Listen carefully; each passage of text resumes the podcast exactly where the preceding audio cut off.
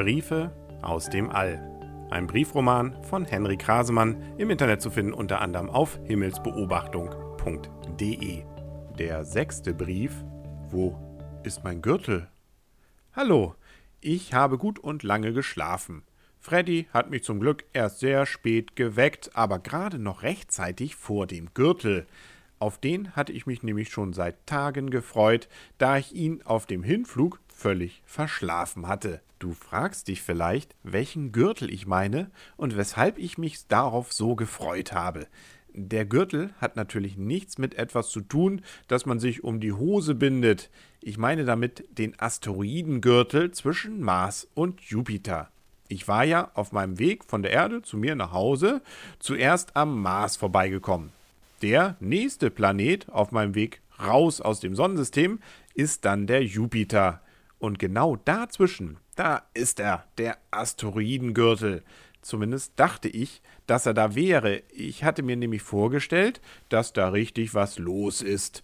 Asteroiden sind nämlich ganz kleine Planeten. Wenn die mal 100 Kilometer groß sind, dann sind das schon richtig große Asteroiden. Der größte Asteroid im Asteroidengürtel ist Ceres, der ungefähr so lang wie Deutschland ist. Wie die Erde fliegen Asteroiden auch um die Sonne. Über 400.000 Stück davon sollen hier zwischen Mars und Jupiter herumfliegen. Das ist eigentlich ziemlich viel und deshalb habe ich mich nämlich darauf gefreut ich weiß ja nicht, ob du Videospiele magst. Da gibt es auch so Spiele, bei denen man sein Raumschiff geschickt zwischen den Gesteinsbrocken steuern muss. Und genau das wollte ich in echt machen. Mein Raumschiff fliegt ja sonst automatisch und ich muss nichts machen. Aber das kann man ja auch abschalten. Deshalb habe ich mich vorhin ganz aufgeregt ins Cockpit gesetzt, den Autopiloten abgeschaltet und fest das Steuerrad in beide Hände genommen. Äh, so wollte ich uns durch den wilden Asteroidengürtel fliegen. Gespannt habe ich aus dem Fenster vor mir geschaut, äh, doch da war nichts. Alles nur schwarzer Weltraum. Mindestens zwei Stunden habe ich so dagesessen und mit dem Steuerrad in der Hand nach draußen gestarrt. Nicht ein Asteroid kam vorbei. Wer allerdings vorbeikam, äh, das war Freddy. Ich hatte dir ja schon geschrieben, dass Roboter eigentlich nicht lachen können, aber ich bin mir schon wieder sicher, dass er mich ein wenig hämisch angegrinst hat, als ich das Cockpit verließ. Ich habe dann noch einmal alles überprüft und durchgerechnet. Ich sollte eigentlich mitten im Asteroidengürtel sein. Aber wo waren die 400.000 Asteroiden?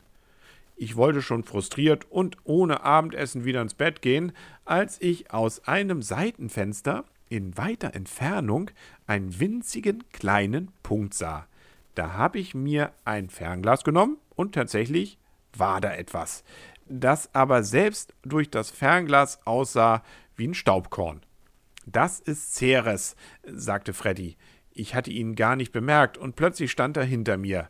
Ceres? fragte ich erstaunt. Das ist doch der größte Asteroid von allen hier. Das kann unmöglich Ceres sein. Freddy starrte mich unverändert an und wiederholte nur: Das ist Ceres. Er muss mir wohl angesehen haben, dass ich ihm nicht glaube. Deshalb erklärte er es mir noch etwas genauer. Lieber Rolf, sagte er, wobei er natürlich meinen richtigen Namen aussprach, den ich dir nicht schreiben kann aber ich mag es eigentlich überhaupt nicht, wenn er mich so anredet. Das klingt dann doch so wie ein Lehrer, lieber Rolf. Aber dieses Mal habe ich ihm gebannt zugehört. Du hast recht, dass da ziemlich viele Asteroiden unterwegs sind, sagte er, aber du weißt auch, dass der Weltraum sehr, sehr groß ist. Auch das Sonnensystem ist verglichen mit ein paar Asteroiden sehr groß.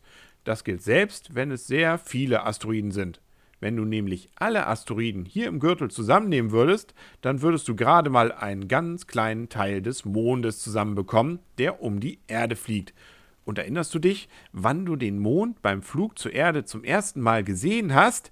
Ich musste nicht lange nachdenken, denn ich hätte ihn damals beim Landeanflug beinahe gerammt. Ich hatte ihn völlig übersehen. Ja, Aber mir leuchtete ein, dass gemessen an den großen Weiten hier zwischen Mars und Jupiter selbst 400.000 Asteroiden sehr wenig sein können und die Wahrscheinlichkeit, auch nur einen davon zu sehen, sehr gering war. Somit hatte ich schon Glück, dass ich Ceres entdeckt hatte. Auch bei euch Menschen ist es noch gar nicht so lange her, dass ihr überhaupt Asteroiden entdeckt habt. Vor etwas mehr als 200 Jahren gab es schon Vermutungen, dass da irgendetwas zwischen Mars und Jupiter sein musste. Nur gefunden hat es zunächst keiner. 1801 wurde dann Ceres und in den Jahren danach einige weitere Asteroiden entdeckt. Erst dachte man sogar, dass das jeweils eigene Planeten seien, wenn auch sehr kleine. Ganz falsch lag man damit ja auch nicht. Aber als dann die Entdeckungen von Asteroiden zunahmen und man mit dem Zählen gar nicht mehr hinterherkam, da einigte man sich auf der Erde darauf, dass nur noch die großen Planeten wirklich Planeten sind und die anderen sind dann eben die Zwergplaneten oder auch Asteroiden genannt. Leider kann ich dir auch nicht sagen, wieso gerade hier zwischen Mars und Jupiter so viele kleine Asteroiden sind. Vielleicht sind es Reste von dem Material, aus dem die großen Planeten entstanden sind. Aber dann müsste es doch auch zwischen den anderen Planeten solche Asteroidengürtel mit Planetenbauschutt geben, oder? Gesehen habe ich die nicht.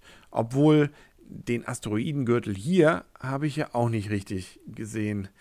Ja, vielleicht war es auch mal einer oder mehrere größere Planeten, die auseinandergefallen oder zusammengestoßen sind und dadurch in viele tausend Stücke zerbrachen. Naja, ein wirklicher Planet wird es wohl nicht gewesen sein, wenn die Stücke zusammen nicht einmal einen kleinen Teil des Mondes ergeben.